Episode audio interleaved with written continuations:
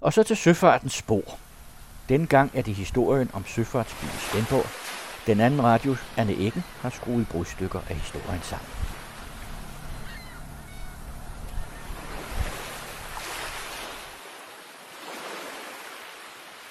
Selvom man møder storme på sin vej, så ved vi jo, at det bliver masvær igen. Og, øh, og jeg, jeg har altid godt kunne lide at bare stå op på broen og stiger ud over havet. Jeg kan huske som elev på Geostaget, der fik jeg skæld ud, fordi jeg stod ved lønningen uden at lave noget, og overstyrmanden kom hen og sagde, at jeg var en dagdrømmer, og jeg ville aldrig blive til noget, hvis jeg bare stod og, og drømte og stirrede ud over havet. Så er det så heldigt, at Anna hun har en onkel, der er skibsredder og skibsmaler i Svendborg. Og han kan godt bruge en ung medhjælper, så Nils han er kommet i malerlærer hos onkel Schyt. Og de flytter simpelthen ind hos ham og hans ugifte søster Anna. Så de laver sådan en lille familiekollektiv nede på skibsbroen her i Svendborg. Svendborg er resultatet af, at Danmark er blevet til en øh, nationalstat, en kongemagt, og den her konge skal jo have nogle indtægter, og derfor så grundlægger han nogle købsteder rundt omkring i hele Danmark. Og det er især i 11, 12, 1300-tallet, altså vi får alle de her søkøbsteder, som vi stadigvæk har.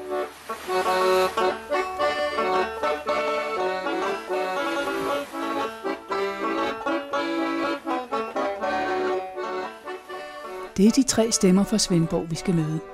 Den første er skibsfører Kurt B. Kejsen, der sidst i udsendelsen fortæller om sit liv på søen og ved roret. Den anden er kulturvejleder Anita Lillevang, der har gravet i arkiverne og fundet frem til enken og redderen Anna Christine Jensens historie. Og den tredje er Esben Hedegaard, museumschef på Svendborg Museum, der sætter historien i grove træk på plads. Indimellem fortæller søfolk om deres oplevelser på søen. Vi begynder i selve Svendborg. Landskabet omkring Svendborg by rejser sig som et amfiteater ned mod fjorden. Allerede i bronzealderen for 4-5.000 år siden var der bosættelser her, og i dag kan man se en masse gravhøje i landskabet. Og så har der været køkkenmødinger langs kysten. Det har været et godt sted at bosætte sig, nær havets spisekammer. Og så er der selve byen Svendborg. Museumschef Esben Hedegaard fra Svendborg Museum fortæller om Svendborgs første søfartshistorie. Den tager fat, da byen bliver købstad, og der sejles med små skuder, nærmest sejljoller, der navigeres af dygtige søfolk. Svendborg øh, ligger godt med dybt vand. Man kunne sejle langt ind i den bugt og være beskyttet i kraft af det høje terræn rundt omkring af vindene. Og så kunne strømmen, den holdt øh, jo området sådan rimelig isfrit, og den kunne så føre de her skibe også ud af sundet.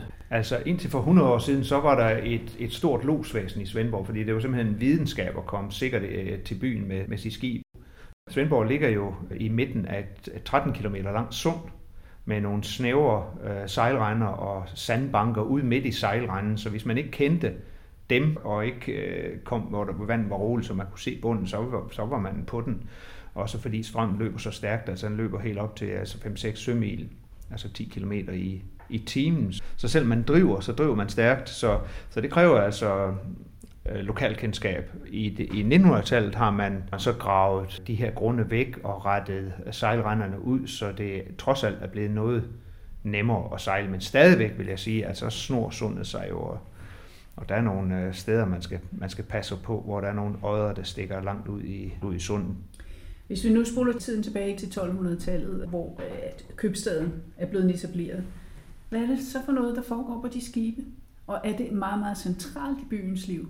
Skibene er jo ligesom betingelsen for, for handlen. Det var jo dem, der kunne hente varer øh, andre steder fra, og, og det var dem, der kunne øh, også udskibe de øh, varer, der blev produceret i Svendborgs opland og, og i byen, men først og fremmest landbrugsvarer fra Svendborgs opland. Altså, der er forskellige teorier om, hvorfor Svendborg hedder Svendborg. Altså, i middelalderen staves det Svineburg, jeg tror, at det er alle de skove, som ligger øh, her på Sydfyn, altså hvor man har lukket masser af svin på Olden om efteråret. Det vil sige, at når skibene kom igennem sundet, så vidste man, at man kunne anke op i den her vi, og så kunne man tage flæsk ombord. Det kender man andre steder fra i, i verden, at havne har fået navn efter den proviant, man kunne tage ombord. Så Svendborg er egentlig Svineborg.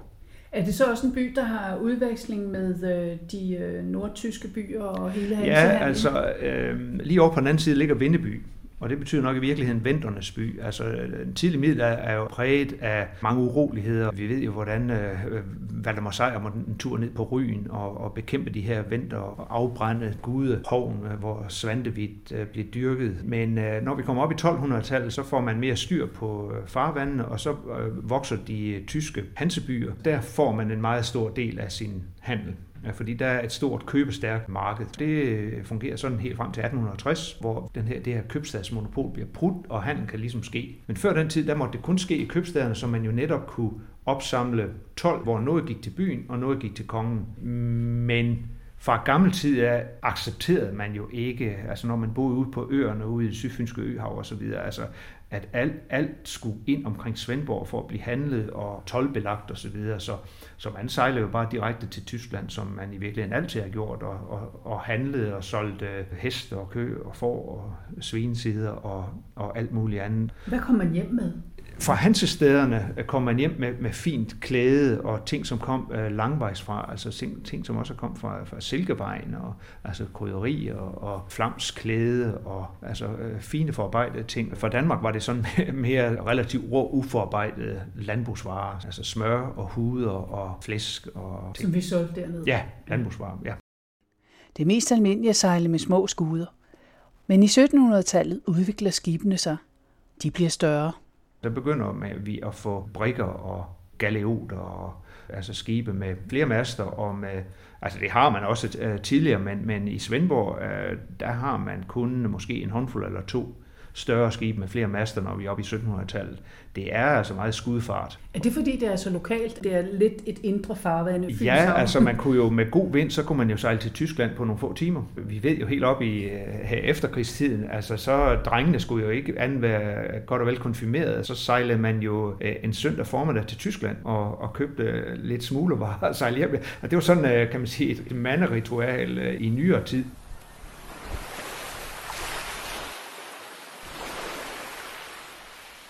1800-tallet er jo skonnerternes århundrede, hvor, hvor vi får sådan den klassiske Peter Moss skonnert med to eller tre master. Og der må man sige, at selv de her relativt små skibe er det jo stadigvæk. Øh, de er jo stadigvæk, øh, skonnerterne skal jo måske op på tre master, for at de i hvert fald vejer det samme som datidens kokker som, som Hansebyerne øh, sejlede med. Omkring 1800 begyndte man at sejle ind i Middelhavet øh, for alvor, og lidt op i 1800-tallet, altså der er man på Kina-kysten, Japan, og altså midten af 100 så sejler man på Sydamerika, og Nordatlanten har man, har man også hele tiden øh, sejlet på, men der var jo både ikke ret mange i Grønland og så videre, så det er faktisk først i 1900-tallet, at den fart, den nordatlantiske fart, bliver noget, der har med Svendborg at gøre. Dengang der var der altså Svendborgs største rederi, A. Sørensen, øh, havde faktisk næsten monopol på den nordatlantiske fragt. Så de store købmænd i Svendborg var også, altså, drev også rederivirksomhed, kan man sige. Og hvordan øh, fik de oplysninger med det? Altså det, det var jo for eksempel et spørgsmål om, øh, nu var der misvækst, så stiger priserne, og så vil sige, så pludselig så er der et marked der. Altså ruen koster pludselig øh, to ristaler mere tynden, end, end det gjorde sidste år. Så bliver skibslandingerne sendt til Stettin. Og det, øh, det rygtedes jo, så galt det om at være først, fordi kom man øh, 14 dage senere, ja, så, var der, så var markedet allerede overfyldt, og priserne var faldet igen. Så altså misvækst, sygdomme, krig, det spekulerede man jo i som, som købmand. Alle var afhængige af informationer, som man gav mere eller mindre, kan man sige. Men så havde man jo også agenter, man havde ridende bud, og fra midten af 1800-tallet, så begynder man at få de første øh, optiske telegrafer, så man ligesom kunne give øh, faktuelle oplysninger om priser osv. Men ellers så mødtes man jo i åben hav, så spurgte man jo om, om priser, om hvordan markedet var, om man nu skulle sejle til London, om man skulle sejle til Hull, eller Ipswich eller Grimsby eller Edinburgh. Hvis markedet var overfyldt det ene sted, så ændrede man kursen, og så forsøgte man et andet sted. Og i mellemtiden, så kunne man jo have grusomme problemer med, at lasten, den, hvis det var korn for eksempel, det var det jo meget i 1800-tallet, at den lå og brændt varm i, og der, så skulle man have det skovlet igennem, og så skulle de her søfolk, som jo i virkeligheden øh, opfattede sig selv som søfolk, og ikke bønder, der skulle arbejde med, med korn og sådan noget, altså så skulle de ned og bøvle med det der. Så det at få rigtig underretning, det var jo altafgørende for at drive sin øh, købmandshandel. Og så havde man jo også agenter i de forskellige havne, og blev sendt bud med skib, der gik hjem.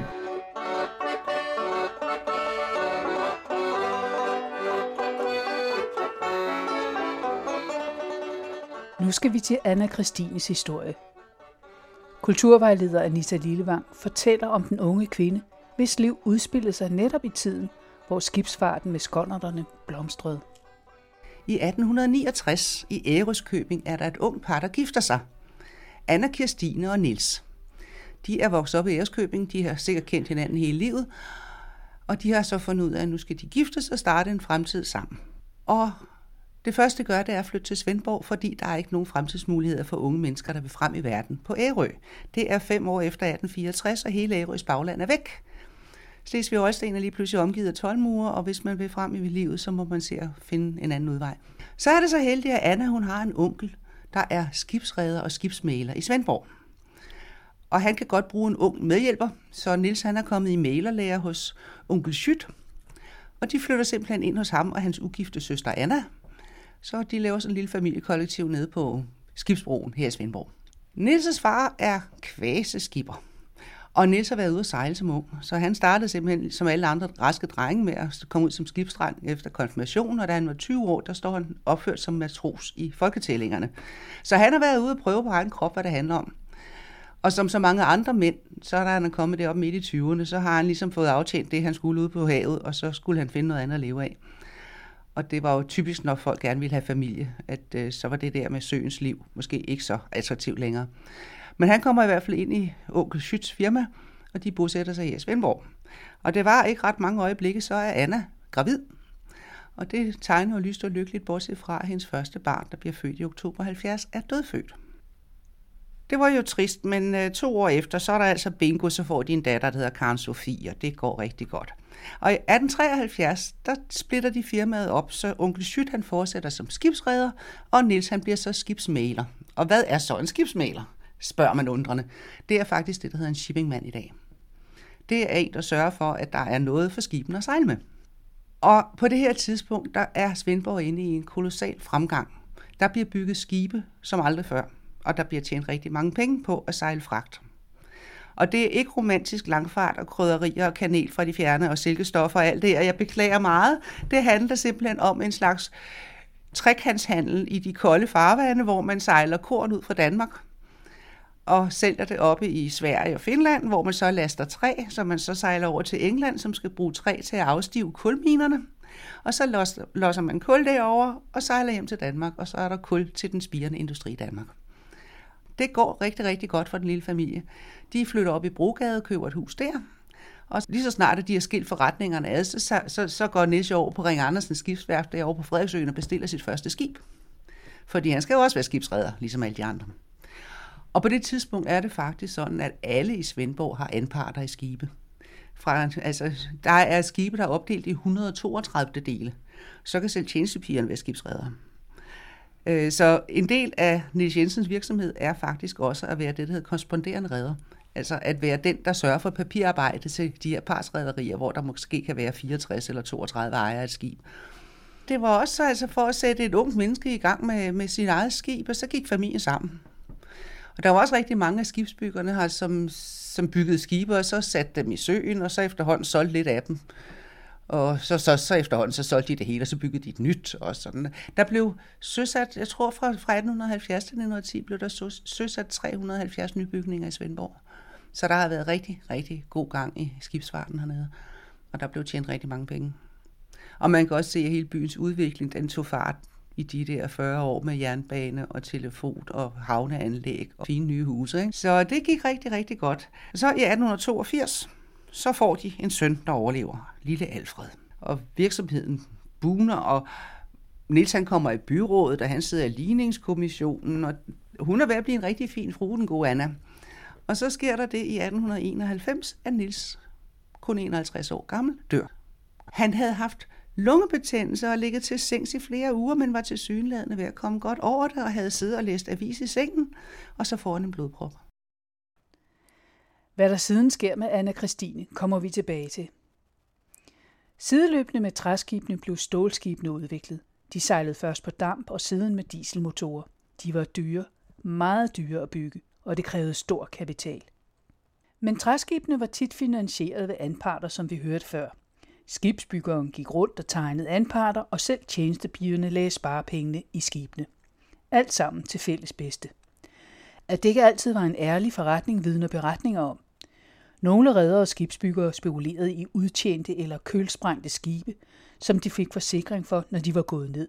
Det gik jo kun ud over søfolkene. Måske var det tjenestepigernes kærester. Skibene kunne også være så elendige, at besætningen rømmede. Men skipper skulle jo have mandskab ombord, og så shanghajede han fulde matroser, der ikke anede, at de var på et skib før næste dag. I den sidste halvdel af 1800-tallet, begyndelsen af 1900-tallet, der bliver tingene mere skilt ad. Og, og Svendborg Værft, som er det store værft, bliver jo et aktiefinansieret værft. Der bliver det så stort, at man er nødt til at gå ind i en ny finansieringsform. Og mange af de aktionærer sidder et helt andet sted, og der er ikke længere nogen personlige... Øh, altså der er det bare en, øh, kan man sige, en kapitalanbringelse for, for nogen, så, så søfarten ændrer karakter. Altså dels så er der stadigvæk en del, meget småskibsfart i Svendborg. Øh, det vil sige, der er rigtig meget om det, og da A.P. Møllers far, Peter Mærsk Møller, flytter til Svendborg med 10 børn i 18, 1884, Altså der er der, så vidt jeg husker, 50 andre rædderier i byen. Så når han flytter fra Dragør til Svendborg, så er det simpelthen for at anbringe sit firma. Han drømmer om at bygge et stort dampskibsfirma op. Det lykkedes jo faktisk først, da A.P. Møller for alvor tager fat i, i begyndelsen af 1900-tallet. Men, men han placerer sig i Svendborg, fordi at der har man det der store maritime miljø.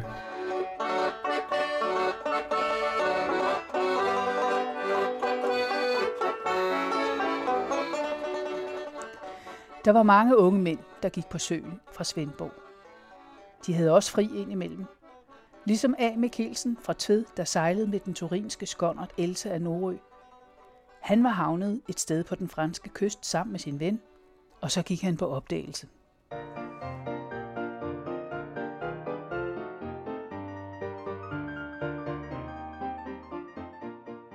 Et øjeblik efter blev døren åbnet af en lidt svær dame i 40-årsalderen. Hun grænskede os nøje et stykke tid, som om hun tænkte, skal jeg lukke disse fremmede pirater ind? Havde hun vidst, hvad der sidenhen skete, så havde hun nok smækket døren i med et brag, eller havde hun vidst, at hendes pæne eller mindre pæne bordel ville blive forvandlet til et inferno af smadret indbo, glas, flasker og mange andre ting, så havde hun jo nok betakket sig. Men alt dette vidste hun jo slet ikke. Dansesalen, hvor vi kom ind, var ret stor, Borde og stole stod langs væggene. I det ene hjørne stod et mekanisk klaver, der kunne spille, når der blev lagt en mønt i. Midt i salen var der et dansegulv. Der blev stillhed et øjeblik, da vi kom ind, men så snart vi var bænket og havde fået drinks på bordet, begyndte de forskellige gæster at danse ud igen til tonerne af det mekaniske spilleværk. Der var cirka en snes piger, og de var alle i Eva-kostyme, bortset fra sko og strømper. De sidste blev holdt oppe med en strimmel tøj, der var gjort fast omkring den bare mave. De fleste af pigerne var ret unge og velskabte, andre så temmelig afrækket ud. En enkelt af dem var ikke ret stor, men til gengæld umanerlig fed. Men det så ud til, at hun havde god søgning, ikke fra søfolkenes side, men franskmændene lige frem sloges om hende. Stakkels pige. Hvad måtte hun ikke tage imod fra de liderlige, overeksponerede franskmænd? Men det var også muligt, at hun forstod sig på lidt af alt inden for eutikken. Vi nordboere havde ikke brug for så meget overdådighed af fedt. Vi kunne da heldigvis klare os med mindre, og der var rigeligt nok for enhver smag.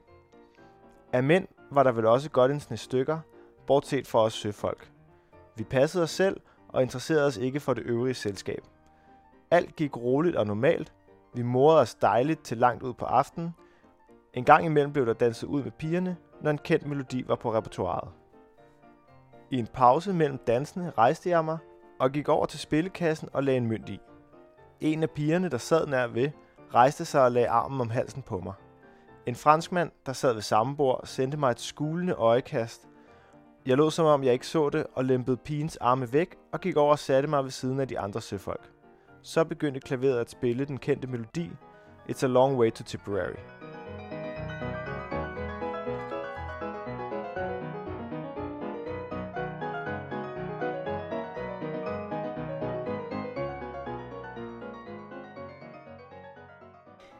Vi vender nu tilbage til Anna Christine. Hun er nu blevet en enke og alene med to børn. Vi skriver året 1891. Og det er jo ganske tragisk, fordi Anna hun står der med en søn på 8 og en datter på 15. og skal finde ud af, hvad hun så gør. Så hun får en annonce i avisen om, at manden er død, og han bliver begravet der i begyndelsen af marts 1891. Og dagen efter er der så igen en annonce i avisen, hvor der står, at enkefruen fører virksomheden videre uforandret. Og så kan man jo undre sig over, hvordan det var at være kvinde og drive virksomhed i 1890'erne, for hun havde jo ikke engang stemmeret. Kunne hun bare det? Hun havde ejerskabet til virksomheden. Det var hende, der skrev under på papirerne. Men hun kunne jo ikke sådan gå hen hos Ring Andersen og bestille skiv. Eller sidde for bordenden, når der var generalforsamling i et af de her utallige rædderier, som var en del af hendes virksomhed. Så hun måtte jo have sådan en mandligt alibi af en slags. Øh, og hun kunne kun drive virksomhed, så længe hun var enke. Hvis hun giftede sig igen, så tilfaldt virksomheden jo automatisk hendes mand. Så jeg skulle lige hilse at sige, at Anne Kastine, hun gifter sig ikke igen. Nej. Øhm, hun får sin svoger Martin, som har været skibsfører, altså har sejlet skib for rædderiet, ind i forretning som fuldmægtig til at begynde med. Og så nogle år senere, der er datteren blevet gammel nok til, at hun har gået og lavet øjnene til en smart komi i isenkramforretningen nede på torvet. Karl Kaufmann. Og de gifter sig så. Og han har så en, en handelsuddannelse og kan derfor gå ind og blive første mand i firmaet. Og han fører sig så frem som prokurist i firmaet Jensen og kompagni. Men der bliver ikke foretaget noget som helst, uden at der står Anna K. Jensen nederst på papirerne. Og der sker faktisk en ret bemærkelsesværdig udvikling på det her skibsrederi op igennem 90'erne. Det er ikke sådan, at hun bare viderefører virksomheden, hun udvider den. Der bliver solgt og købt nye skibe. Der bliver bestilt nye bygninger hos Ring Andersen. Og de gør faktisk noget så utraditionelt som at bestille to stålskånder, og sådan nogle byggede man ikke i Svendborg på det tidspunkt, så de blev faktisk bygget i Rønne. Så de er ude og prøve ny teknologi af og få bygget to skibe derovre. Det ene kommer til at hedde Niels Jensen, og det andet kommer til at hedde Kirstine Jensen. Og Niels Jensen forsvinder med mand og mus, inden det er et år gammel, men det andet det sejler videre i adskillige år. I 1901 der er Anna K. Jensen den fjerde største skibsredder i Svendborg, der på det tidspunkt er Danmarks næststørste søfartsby. Hun har også været en af byens største skatteyder, kan man se i skattelisterne. Ikke? Altså, det, hun har været en, en, en frue med, med indflydelse, sådan som kvinder nu kunne få indflydelse, altså af bagvejen dengang, for der var jo ikke tale om, at der var jo nogle år nu til den første kvinde blev valgt ind i byrådet her i byen. Ikke? Men øh, hun har været velhavende, og, og, og hun har drevet en forretning, og hun har ville noget. Sønnen Alfred, jeg har jo det her skønne fotografi, som man jo desværre ikke kan se i radioen, og jeg vil tro, når jeg ser på det, at øh, det er taget kort tid efter, at hun blev enke. Det kan godt se ud som om sønnen er omkring 8 år på det billede. Han står der pænt med to, trostøj, en lidt bleg, tynd dreng med briller på næsen, og så mor en solid borgerfrue med fyldig barm og tykke kinder, og hun sidder med en sammenrullet papirrulle i hånden. Jeg vil tro, det ligesom signalerer, at det er mig, der bestemmer i firmaet. Og det har nok været et billede, der er blevet taget sådan til ligesom at vise ud til verden, at her er firmaet og dets fremtid. Og i 1901 så er Alfred gammel nok til at blive sendt til København og blive uddannet. Og jeg kan ikke finde ud af, hvad det er, han er blevet uddannet som, men han er tilbage i Svendborg i 1906, og der er han prokurist i firmaet. På det tidspunkt, der har man begyndt at skære lidt ned på, på skibstornagen. Man har ikke helt så mange skibe i søen, som man havde i 1901. Og svigersønnen, han er startet for sig selv med noget andet. Så det er mor og søn, der driver virksomheden lige på det tidspunkt, og de bygger et nyt hus der faktisk stadigvæk kan ses den dag i dag nede på hjørnet af Frederiksgade og Havnepladsen. Der flytter man så firmaets kontorer ind, og Sydfyske Damskibsselskab flytter ind på første salen. Og så sker der et eller andet. Fordi i 1906, der er Alfred lige pludselig ude af firmaet, og Anna flytter til København. Og hun får en meddirektør, en medejer, der hedder Harder, og en prokurist, der hedder Harder. Og det er et par folk over fra Rudkøbing, der er kommet til Svendborg. En far og søn. Harders Bier her og driver firmaet. Og hun sidder så over i København, og hvad hun laver der, det ved jeg ikke. Jeg har ikke indtryk af, at hun har nogen relationer til København overhovedet. Hendes onkel Schyt lavede nu det samme nummer nogle år før. Han var en, en ældre herre, og havde aldrig giftet sig, og hele familien sad jo der og kiggede sulten på hans store pengetank. Og så gør han, da han er knap 80 år, det at han gifter sig med sin husbestyrerinde, den 40-årige Camilla Sommer fra København. Så donerer de en hel del store pengebeløb rundt om i byen, og så flytter de til Frederiksberg.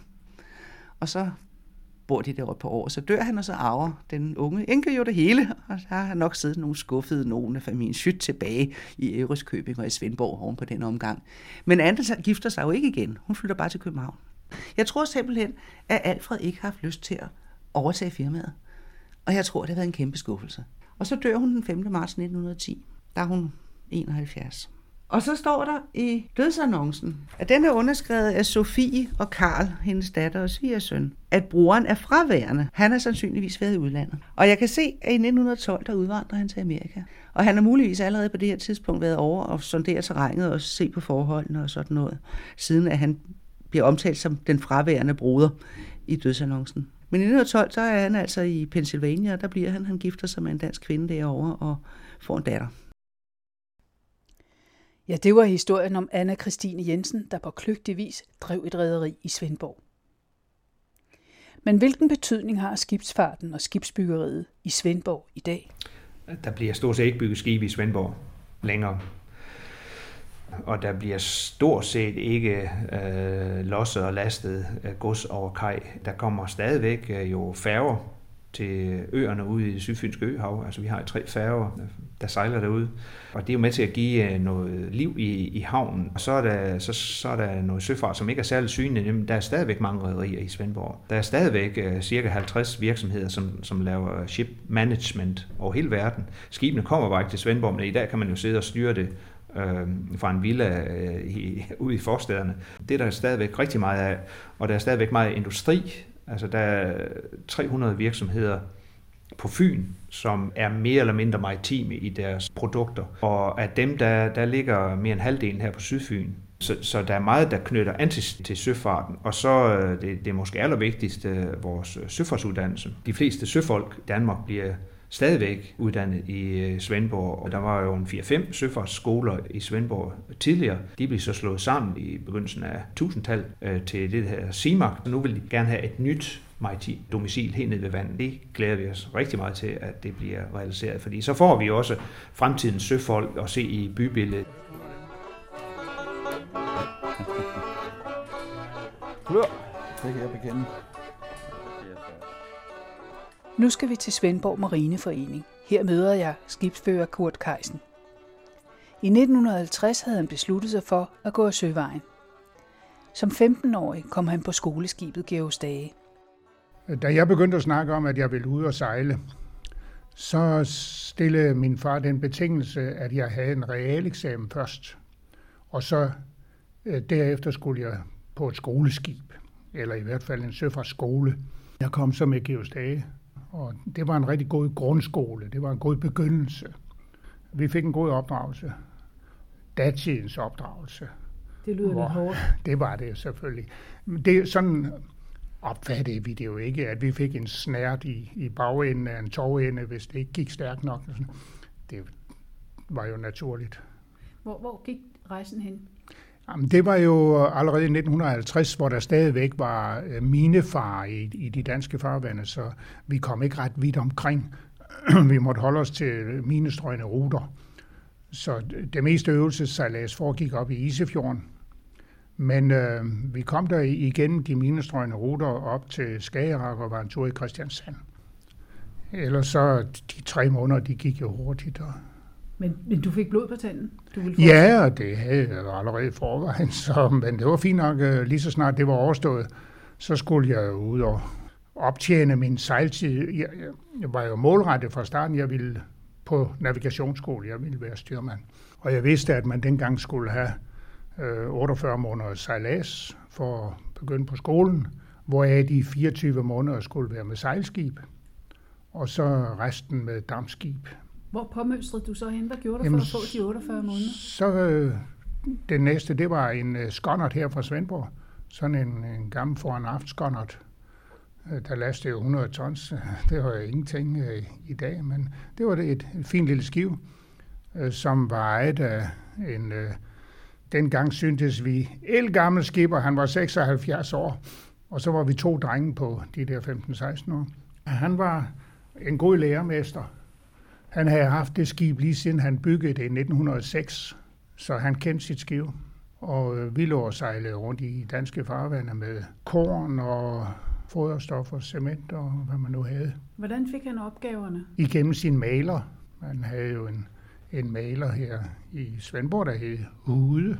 Jamen, vi sejlede jo ikke så stærkt, så han skulle bare bruge en rejse om ugen eller sådan noget. Det, det rakte til. Hvordan Øhm, var, hvordan var hyren så? Hvis Ja, men hyren var jo ikke enormt stor. Vi fik 80 kroner om måneden. Men det var nok til, at han øh, pev lidt over det, og, og syntes, at vi, at vi var dyre i drift. Der var beboelse forude i skibet, og selv boede han altid i skibet. Også øh, selvom han lagde den op om vinteren, altså på grund af is, eller øh, et par måneder lå han oplagt over ved Ring Andersens værft her for, for at lave lidt reparationer og sådan noget. Så jeg kom ombord der i sommeren 1950 efter Georgs dage, og øh, sejlede så resten af året indtil den 23. december. Der kom vi ind til Ring Andersens værft, og, og jeg mønster her gik hjem til min mor. Og da julen og nytåret var veloverstået, og med søfartsbogen i lommen, der i øvrigt var underskrevet af politiet, fandt Kurt en ny hyre gennem forhyringskontorene på det lille motorskib, som lastede 700 tons. Der gik man op og sagde, man ville gerne prøve at få en hyre som jungmand. Og så bladrede han i papirerne og sagde, jamen, der ligger en, der hedder Bess af Marstal over i Næstved, du kan rejse derover og gå ombord som jungmand. Det var en, øh, det vi i dag kalder en coaster. Det var et af Marstals større skibe, det var et, et jernskib, øh, jernskib, motorskib.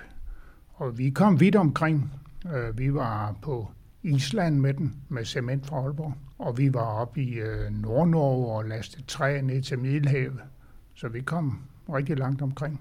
Hvordan var livet ombord? For der må være lange perioder, hvor der ikke sker så meget. Ja, så var der måske en ombord, der havde en harmonika, eller en, øh, en uh, banjo, eller sådan noget.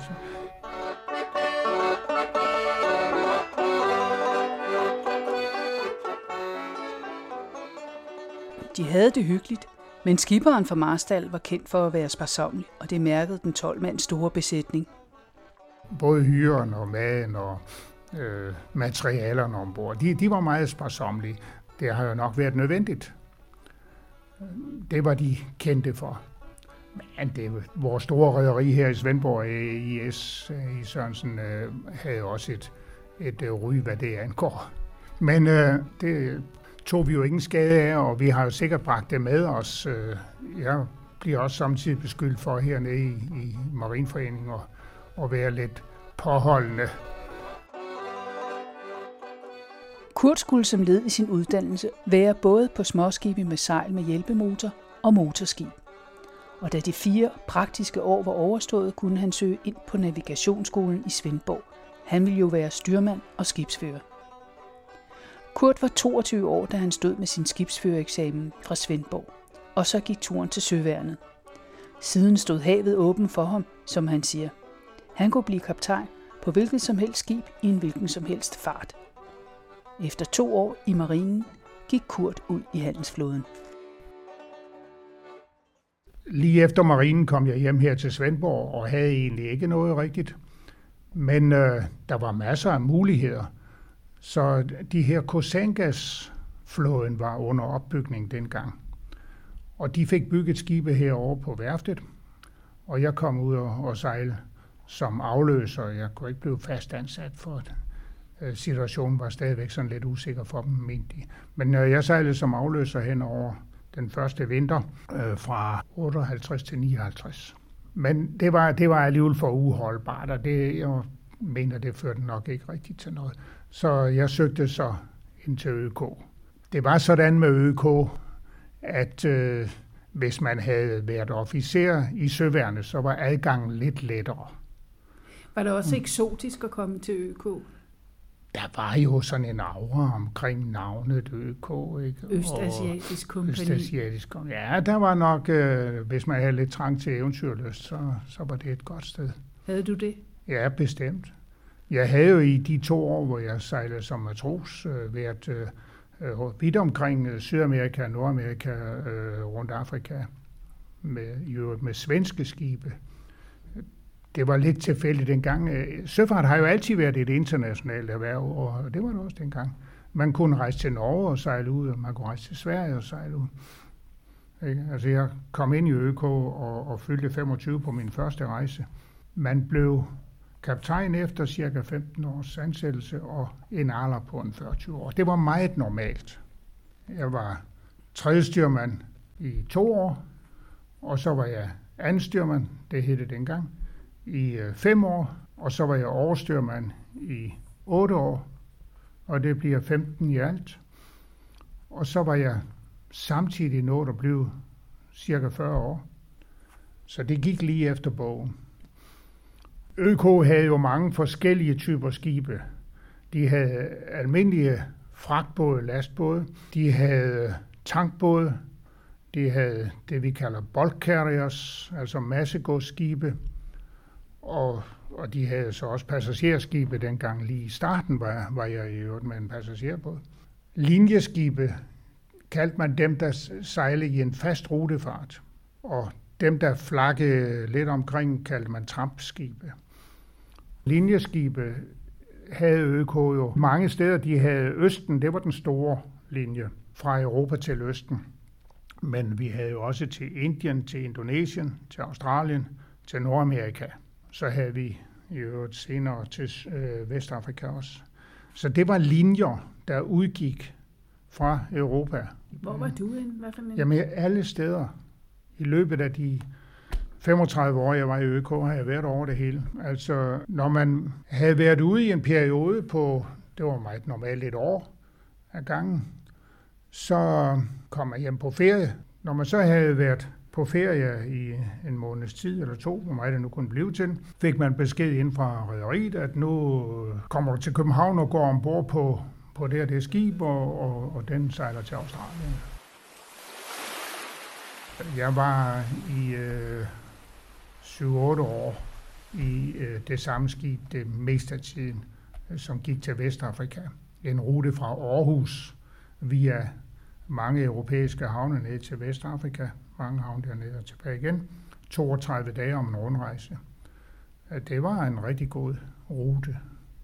Hvordan med Men, personalet? Var det forskelligt så? Ja, de havde det jo på samme måde. Så de ældste ombord var måske faldet til. Deres øh, øh, omflakne tilværelse var, var slut, og, og det galt navnlig for maskincheferne og hovmesterne, at, at de var groet fast i, i det skib og på den rute der. Men de yngre, de var jo også under uddannelse og oplæring, så de skiftede meget. Man havde jo mest med maskincheferne at gøre, fordi ja, vi var de to gamle ombord. Og, og var forskibet, de høje herrer? Jamen, dengang, det er jo en helt anden vinkel på det. Men vi spiste jo forskellige steder. Der var jo salongen, hvor kaptajn, overstyrmand og maskinchef spiste alene med eventuelle passagerer og, og vores koner, hvis de var med i USA. Så var der den anden officersmesse, hvor de yngre officerer spiste.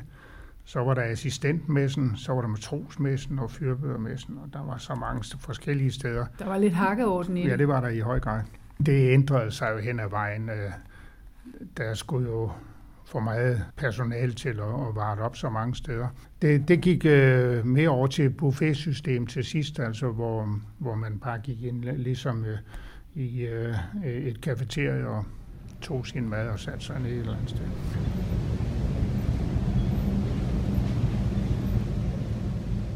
Det er jo sådan, at som kaptajn skal man jo bevare ro, selvom man er måske inderst inde lidt nervøs ved situationen og tænker, at det er ikke så godt det her.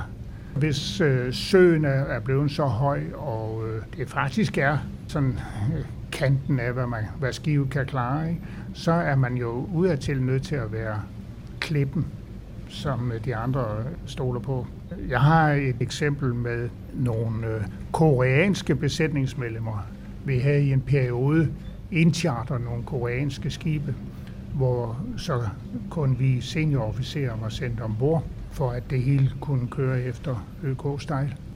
Da I en gang i rigtig dårlig vejr i, ude i nordlige Stillehav, stod jeg op på broen, og en af matroserne kom hen og tog min hånd og holdt den op til hans hjerte og sagde, kaptajn, kan du føle, jeg er bange?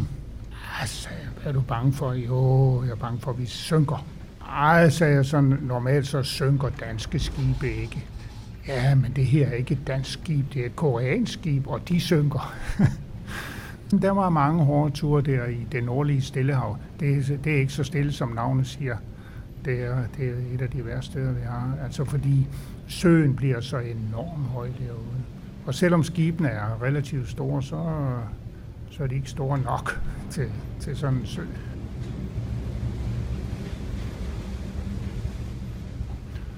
Og, og noget af det værste, man havde, det var jo, hvis der skete ulykker ombord. Dødsfald.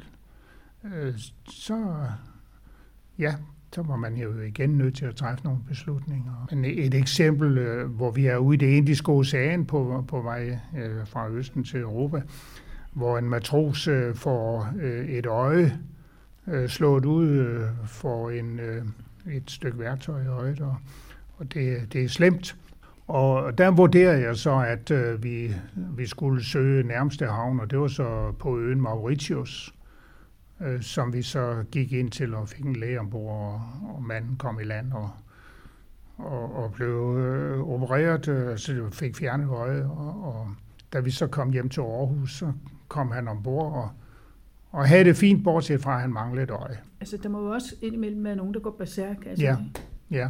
Jeg blev en, øh, en tidlig morgen øh, kaldt hen agter, øh, fordi de, de skulle pure en øh, maskinmester ud, og, øh, og så kom de ind og, og fandt ham øh, i en blodpøl.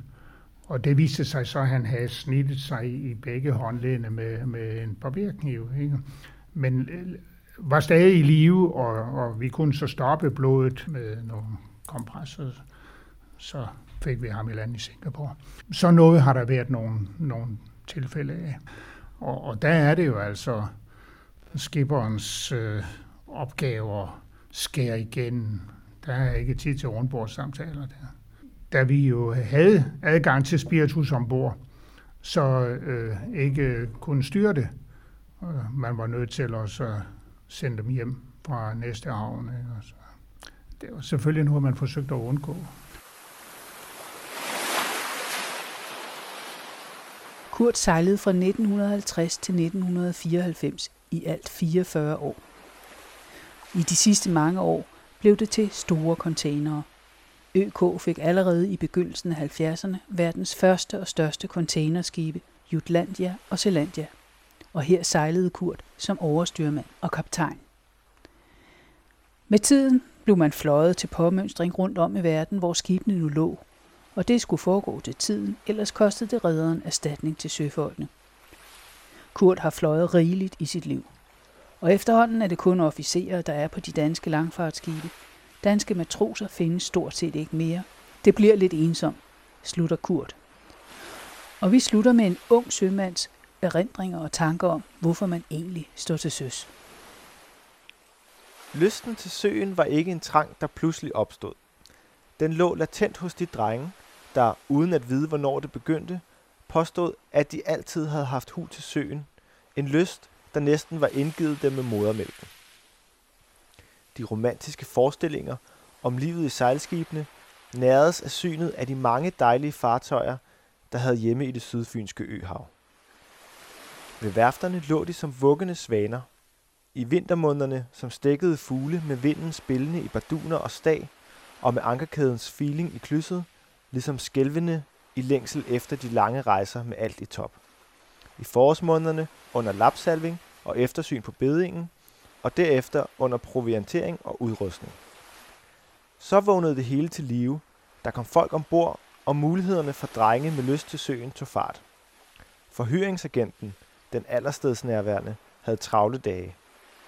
Vintermånederne igennem havde han haft næsten daglige besøg af det nye kul, der med usvigelig sikkerhed blev udklækket år efter år. Man kunne ikke hurtigt nok få dæk under fødderne, og der var for længst givet løfter om hyre i denne eller hin bramsejls eller topskåndert. Forhyringsagenten, den af staten autoriseret, som der stod at læse på hans dør, østlede ikke under denne venten tiden bort. Med beretninger fra hans egen tid til søs, nærede han drengenes letpåvirkelige fantasi, i det han aldrig undlod at fortælle dem om strabasserne og den hårde tilværelse, der altid havde været, og efter hans mening stedse ville blive sømandens lod. Men om foråret blegnede alle forsikringer om sølvets barskhed og afløstes af en stormende længsel efter at komme til søs. Det var umuligt at tænke på længere at gå i denne ulidelige venten. Mønstringen til skibene fandt sted den og den dag. Man stod med sin søfartsbog, hvor i mønstringsbestyren havde indført, at man var forhyret som kok og ungmand, og med påtegningen uden for indskrænket fart føltes det som et betydningsfuldt skridt på vejen til ros og magt.